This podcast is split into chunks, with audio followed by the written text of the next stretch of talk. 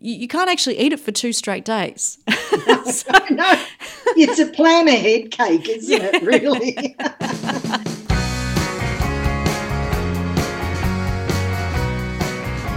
Hi everyone, it's Helen here again, and welcome to Cooking Our Books. Uh, I'm back once again with my gorgeous sister Pam. Hi. We're tackling another wonderful recipe from our mum's homemade recipe books. So, happy autumn, Pam. Happy autumn, Helen. We've finally broken out of summer. The recipe today is a sherried sultana cake. And this is a great recipe, I think, to cook in a bit of the cooler climate. It is, absolutely. And look, I mean, you really can't go wrong with a, a, wonderful fruit cake. As you know, I am quite the fruit cake maker, particularly around Christmas time do love my uh, my Christmas cakes. This one was a great one, not as rich and dense as a as a Christmas cake, but certainly a great recipe for like a morning tea or something like that. But a little bit of planning needed. Little bit, a bit of an interesting how-to here, set of instructions with a few twists and turns that got me curious. But yeah, you're right. Sometimes fruitcake can really put people off. It looks dense, it tastes dense, it's super sweet. This has all the sweetness of a fruit cake, but a real lightness as well of a bit of a vanilla cake at the same time. So I really like the balance, and it was a lovely one to make as we head into autumn. Yes, sherry. Oh, just the sound of alcohol into dried fruit. You just can't go wrong. so true. This episode, we're making a, a sherried sultana cake, which really went down well. Uh, and, and I, I, think the same for you, Pam. But for me, it was a winner at work. Everyone had, you know, two, three pieces of it at work. To make it, though, you need to do a little bit of planning ahead. And uh, because coming back to my point of alcohol and dried fruit, you need to let that thing stew well and truly. This recipe is pulled from book eight, and it's a curious one because it's pretty straightforward on the page. Uh, it's from a magazine, but there's no pictures, and it doesn't really stand out that much. You went looking through the cookbooks to spot the next recipes, and this one stood out for you. How did you choose it?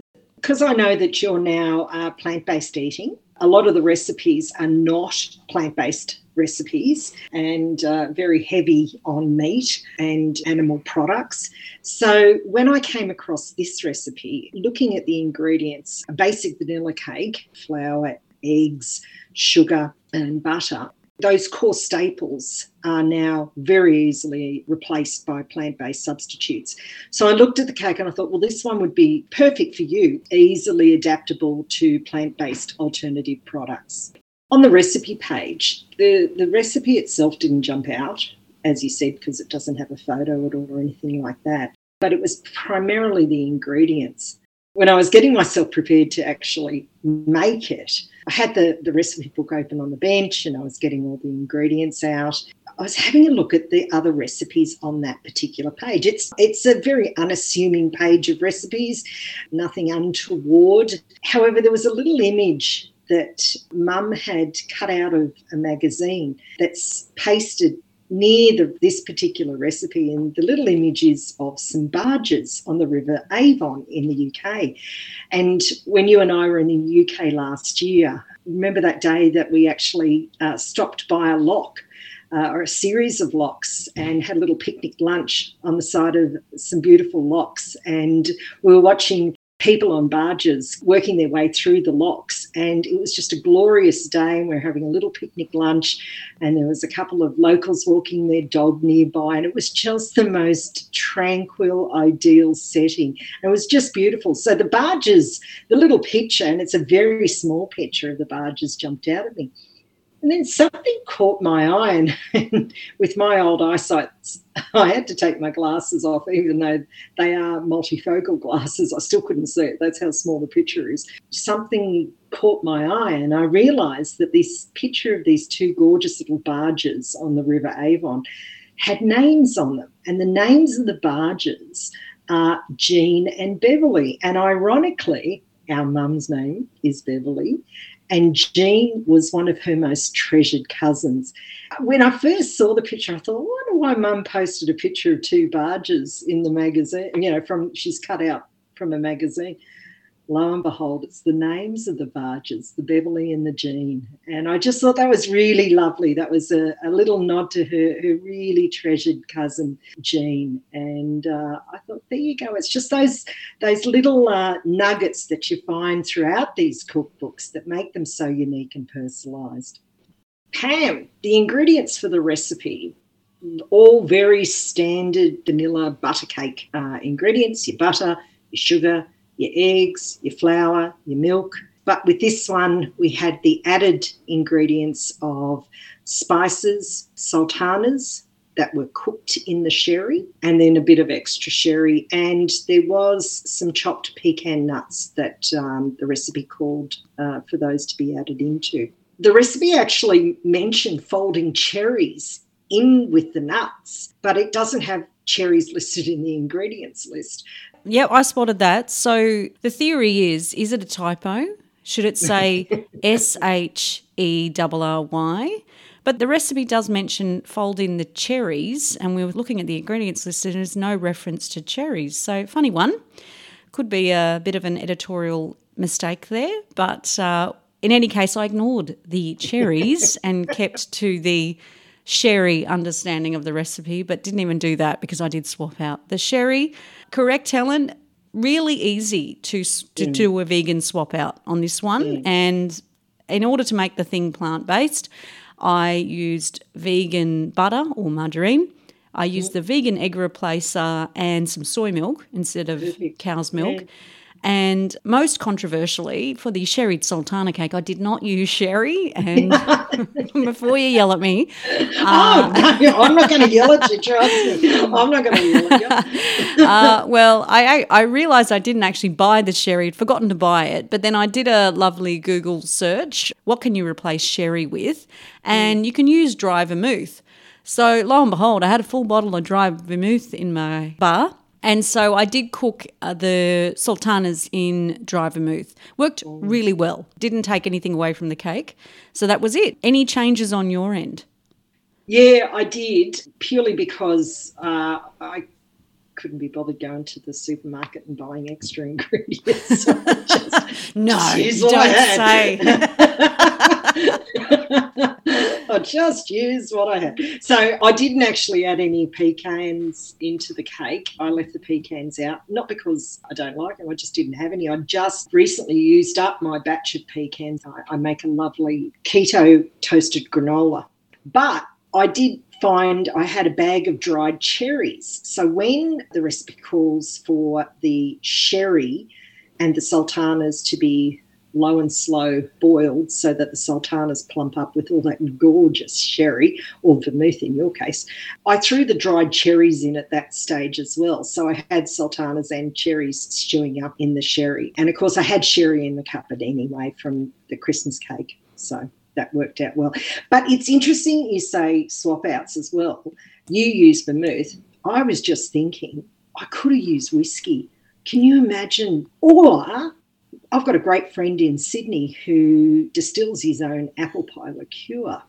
I'm just thinking the apple pie liqueur would have gone in there nicely as well. Both really interesting ideas there. Whiskey would have given it a bit of a smoky flavour and really beautiful depth for the fruit. And you're right, you can use whiskey and other liqueurs in, in fruitcakes, can't you? Now, yeah, I guess anything yeah. you can use in a fruitcake. That's a great idea.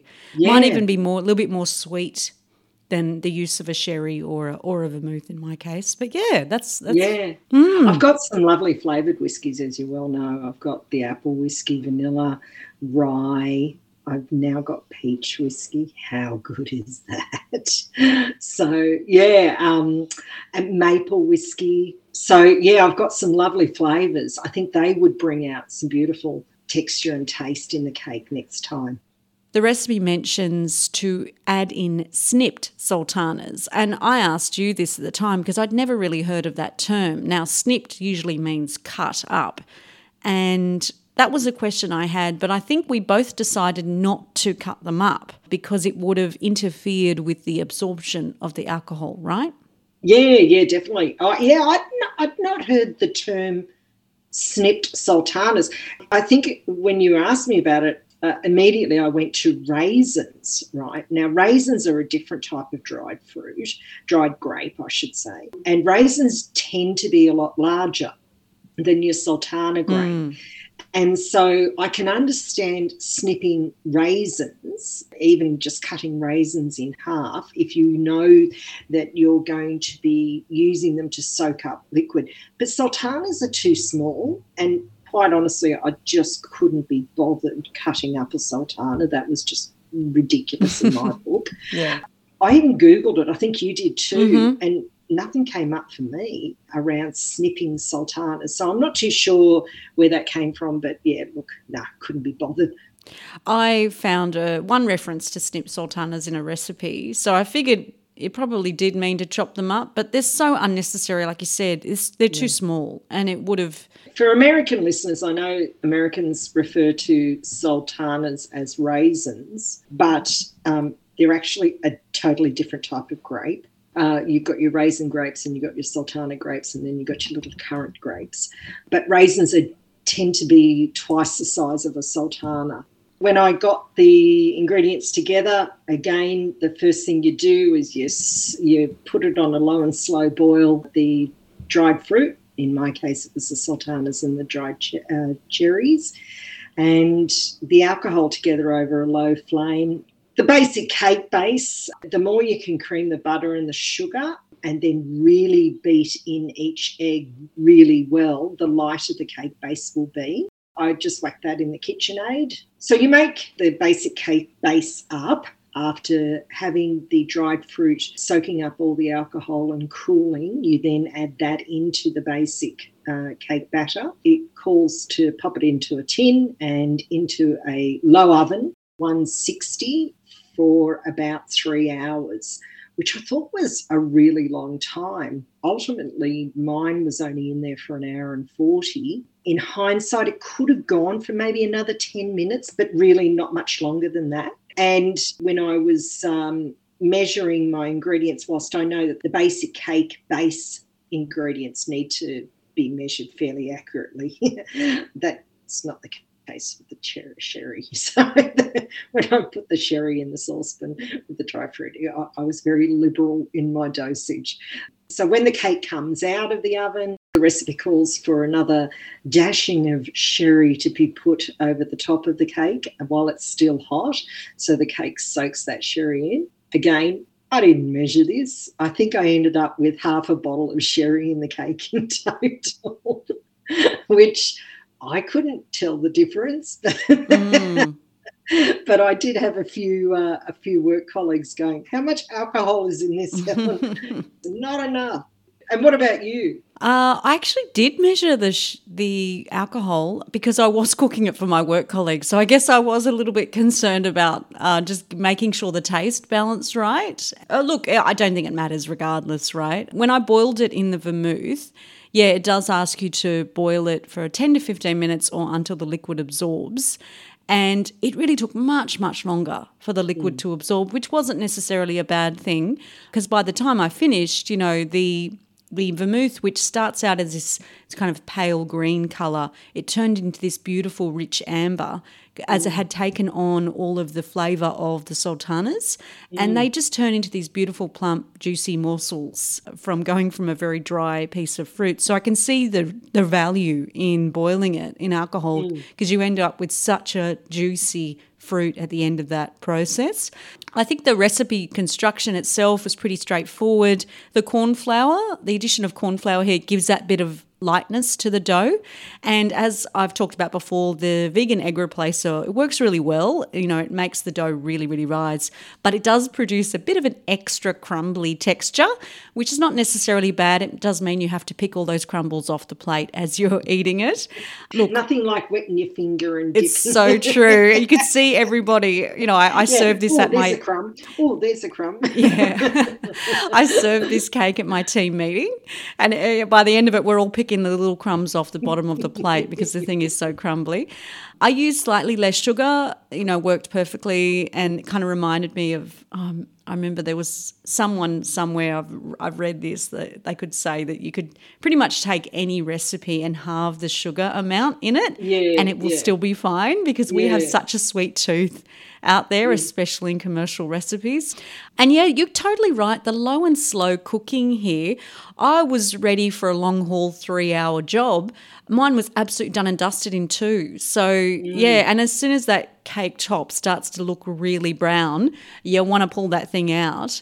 Um, And it was perfectly cooked. So maybe that was a bit of a, another mistake in the recipe there because certainly not a three hour job at all. But then again, modern ovens are highly efficient as compared to um, ovens from 20, 30 years ago. You know, the added features in modern ovens now also impact on times of cooking and, and temperatures. Interesting theory. Yeah, this is a recipe. I think it's from maybe the 1980s. What do you think? Um, Could be a bit earlier. no, I reckon maybe early 80s. I think you're right. Early 80s, it'd be. Okay. Yeah, maybe you're right. Maybe it's our super efficient ovens that are causing it to be a bit of a quicker job. Early 80s was 40 years ago. I'm just putting that out there. Yeah, it's a long time ago now. Yeah. That, that that just sounds like like the early eighties. Yeah, yeah, that was like yesterday. No, it was forty years ago.